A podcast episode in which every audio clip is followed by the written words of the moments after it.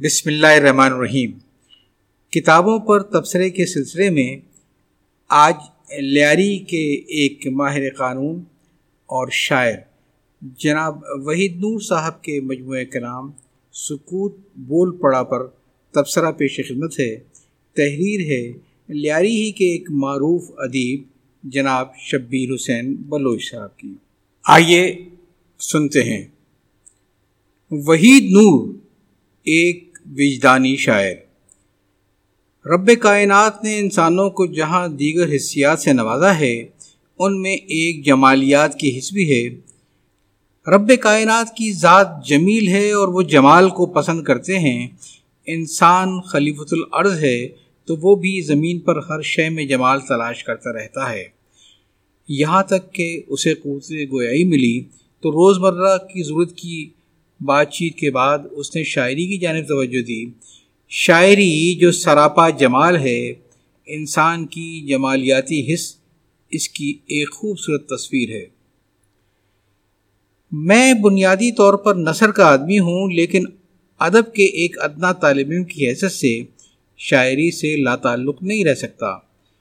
مجھے بھی اچھے اشعار متاثر کرتے ہیں، یہاں تک کہ ان میں سے اکثر اچھے اشعار دماغ کے نہا خانوں میں جا کر ایسے پیوست ہو جاتے ہیں کہ وہ میری نثر میں خود بخود اپنی خوبصورت سی جگہ بنا لیتے ہیں۔ شاعری کے بارے میں میرا ذاتی فلسفہ بڑا سادہ سا ہے کہ دل سے بات نکلے اور دل میں جا گھر کرے، یا یوں کہیں کہ ہمارے ارد گرد کے حالات و واقعات کو یوں بیان کریں کہ گویا میرے دل کی آواز ہے۔ وحید نور لیاری کے ایک ایسے ہی فرزند ہیں جنہوں نے اپنے منفرد لب و لہجے اور بلند آہنگ سے نہ صرف یہ کہ مجھے بلکہ ہر شعری ذوق رکھنے والے فرد کو چونکا دیا ہے۔ بقول مبارک قاضی، وحید نور فن کی اس بلندی پر ہیں جہاں عطاشاد، منیر مومن، نون میم دانش، میر اور منظور وسمل جیسے دیو قامت موجود ہیں، جن کے متعلق لکھتے یا کہتے ہوئے حقیقت میں دستار کو سنبھالنے کی حاجت ہوتی ہے۔ اس قدر بلند قامت ہیں یہ پراگندہ طبع لوگ۔ وحید نور نے جس طرح اپنے پیشے قانوندانی میں جس حد تک انصاف کیا، جس طرح وہ وکلا تحریک یا انسانی حقوق کی بالادستی کی تحریک میں گرجتے برستے ہراول دستے میں نظر آئے، ویسے ہی ان کے اشعار میں بھی وہ جا بجا گرجتے برستے نظر آتے ہیں۔ مجھے پہلی بار دو ہزار سترہ میں کسی نے وحید نور کے کلام سے متعارف کرایا، جب میں لیاری کے نوجوانوں کے کارہائے نمایاں پر کچھ تحقیقی کام کر رہا تھا۔ جب میرے سامنے وحید نور کا یہ شعر آیا، آپ اس کو بھی بغاوت سمجھے؟ ہم نے تو صرف گزارش کی تھی۔ اور پھر جب یہ اشعار سننے کو ملے، تیرگی کیا بنے گا اب تیرا، استعارہ ہے روشنی میرا، یا میں چوک کا بت نہیں بنوں گا، دلوں کے اندر سجاؤ مجھے، مجھے تو گویا وہ روشنی کا منبع مل گیا جہاں سے لیاری کے نوجوان منور ہو رہے تھے۔ میں نے وحید کو ایک نئے نظر سے دیکھا، اس کی شاعری کے نئے مفاہیم مجھ پر واہ ہوئے۔ مجھے یہ محسوس ہوا کہ یہی وہ آگ ہے جو لیاری کے تابناک ماضی کو ایک بار پھر سے منور کر رہی ہے۔ میں نے پہلی فرصت میں وحید نور سے ملاقات کی ٹھانی، اور میری خوش نصیبی کہ لیاری کے چلتے پھرتے انسائیکلوپیڈیا محترم جناب رمضان بلوچ صاحب کی ایک کتاب کی رونمائی میں وحید نور سے ملاقات کا موقع ملا، اور پھر گویا میں اس نوجوان کی شعلہ بیانی کا اسیر ہو گیا۔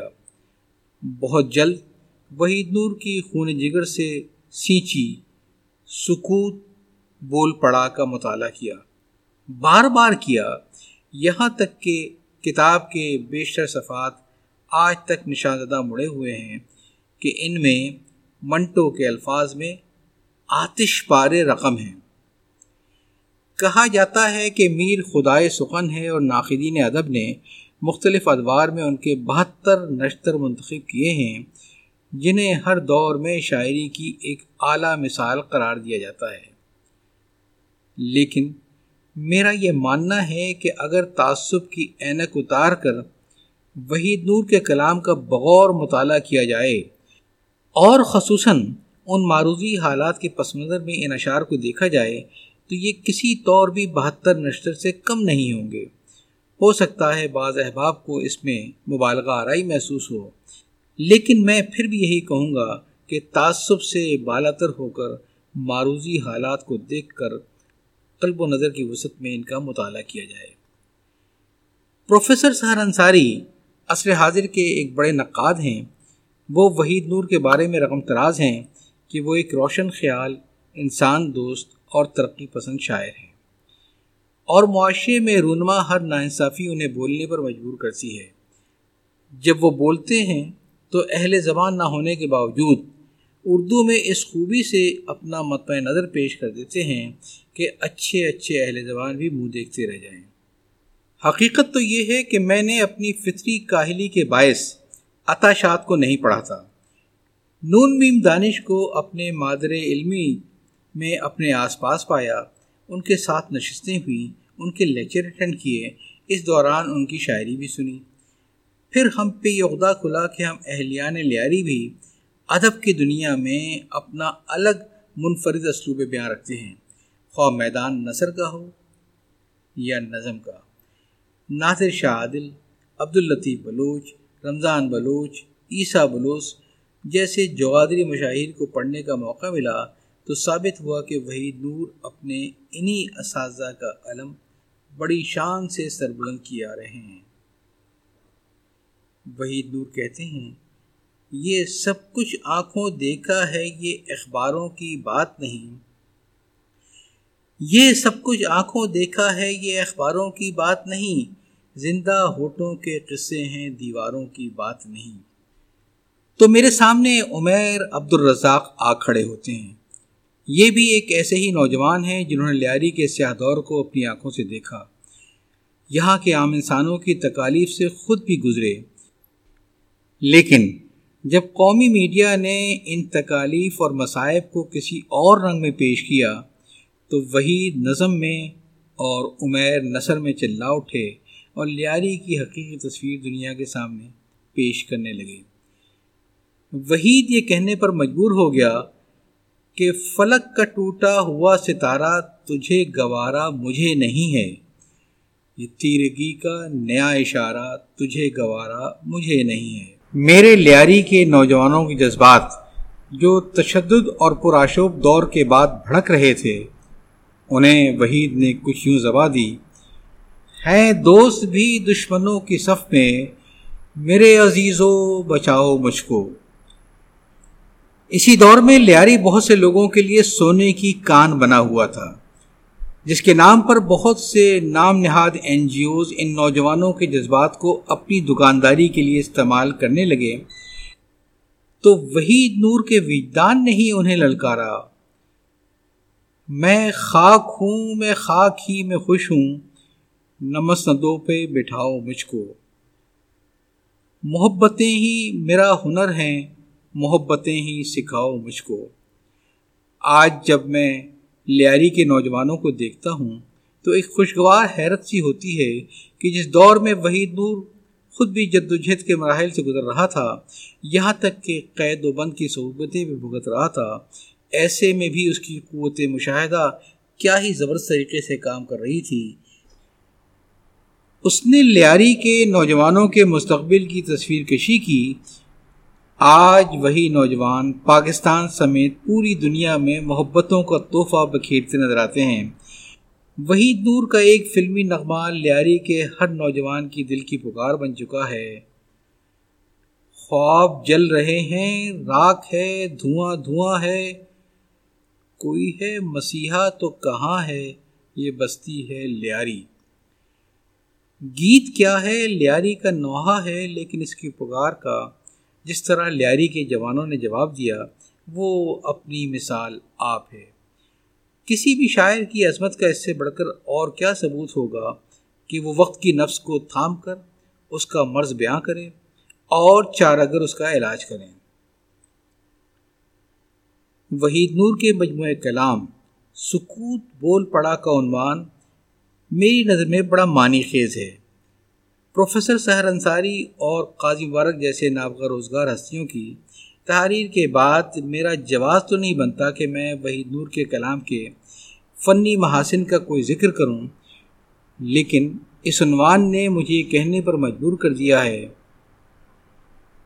کہ یہ سکوت دراصل وہ سکوت ہے جو ایک مخصوص عامرانہ طرز فکر کے حکمرانوں نے دور عامریت میں بھی اور نام نہاد جمہوری ادوار میں لیاری کے نوجوانوں کی زبان پر نہیں بلکہ ان کے اذہان پر یہی سکوت طاری کر دیا تھا۔ جب وقت آیا تو وحید کی زبانی یہ سکوت ایسا بولا کہ جس کی صدا چہار دانگ عالم میں سنی گئی۔ جب وحید پکارا، دیکھ غربت کو مٹانے سے غریبوں کا یہاں کس صفائی سے صفایا ہوا رفتہ رفتہ۔ وحید مزید جب یہ کہتا ہے کہ زندہ رہنا تھا مجھے ان بے حصوں کے درمیان، رفتہ رفتہ میں بھی پتھر ہوتے ہوتے رہ گیا۔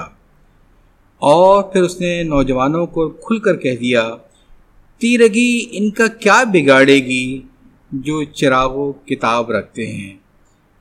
یہ وہی انداز، وہی تیور ہیں جو کبھی لیاری کے مشہور زمانہ لینن گراڈ کی شان ہوا کرتے تھے۔ فرق صرف اتنا پڑا ہے کہ اس زمانے کے لینن گراڈ کے بزرگوں کو مل بیٹھنے کا موقع ملتا تھا اور ان کے گرد پروانے ہم وقت منڈلاتے رہتے تھے۔ آج وحید نور کو قلم و کرتاس کا سہارا لینا پڑا۔ اس نے بڑی خوبصورتی کے ساتھ اپنے جذبات و احساسات کو الفاظ کی ردا پہنا کر اہل نظر کے سامنے پیش کر دیا۔ وحید نور کے کلام کے اس پہلو پر بات کرنے کا یہ مقصد ہرگز نہیں کہ وہ صرف ایک انقلاب نو کا داعی ہے، بلکہ اس کی شعلہ بیانی کے پیچھے اس کا ایک نرم و نازک جذباتی دل بھی ہے جو اپنے محبوب کے لیے کومل جذبات رکھتا ہے۔ تاہم یہاں بھی اس کی پہلی محبت اس کی سرزمین بلوچستان ہی نظر آتی ہے، جس کو وہ بڑے ہی پیار سے اور دلار سے یاد کرتا ہے، جس کے بیان میں اس کے لہجے میں ایک عجیب وارفتگی اور مٹی کی خوشبو واضح محسوس کی جا سکتی ہے، جس کی محبت میں وہ کسی شرکت کو گوارا کرنے کو تیار نہیں۔ وہ فوراً اپنے روایتی جنگجو فطرت میں پکارتا ہے، یہ سب وسائل یہ پھیلے ساحل، کروں میں کیسے حوالے اس کے، جو ہے ہمارا نہ ہو ہمارا، تجھے گوارا مجھے نہیں ہے۔ وہ اپنی سرزمین کے پہاڑوں کو کبھی نہیں بھولتا۔ کراچی میں رہ کر بھی اس کا دل ابھی تک بلوچستان کے پہاڑوں میں اپنے نوجوانوں کے ساتھ دھڑکتا ہے، جن کے لیے وہ کہتا ہے، جن کے ترانوں سے صحرا میں گل کھلتے دیکھے ہم نے، کیوں ہونٹوں پہ تیرے اے دنیا ان پیاروں کی بات نہیں۔ آج جب ہر طرف سی پیک کے نعرے بلند ہوتے سن رہے ہیں اور بلوچستان میں ترقی کی صدائیں بھی بلند ہو رہی ہیں، تو وحید نور کے وجدان نے پہلے ہی کہہ دیا تھا کہ یہاں اس جگہ اپنا گھر تھا کبھی، ترقی جسے نوچ کر کھا گئی، پہلے جو کی سو کی، اے دوستو سنو، تم اب جو کر رہے ہو یہ سازش بھی کم نہیں۔ قارئین کرام، میں وحید نور کو جتنی بار پڑھتا ہوں، ہر بار مجھے اس میں نئے گنجینہ و معانی نظر آتے ہیں، اور میں اس طرح قلم برداشتہ لکھتا رہوں تو صفحات کے صفحات کالے ہو جائیں گے، لیکن وحید نور کی بلند پروازی اور ویدانی کیفیت کو بیان نہ کر سکوں گا۔ تو آئیے وحید نور کے الفاظ میں ہی اس تحریر کا اختتام کریں۔ تمہارا نام بھی تاریخ کا حصہ بنے، شاید کوئی پر امن سا بچوں کو تم ماحول دے دینا۔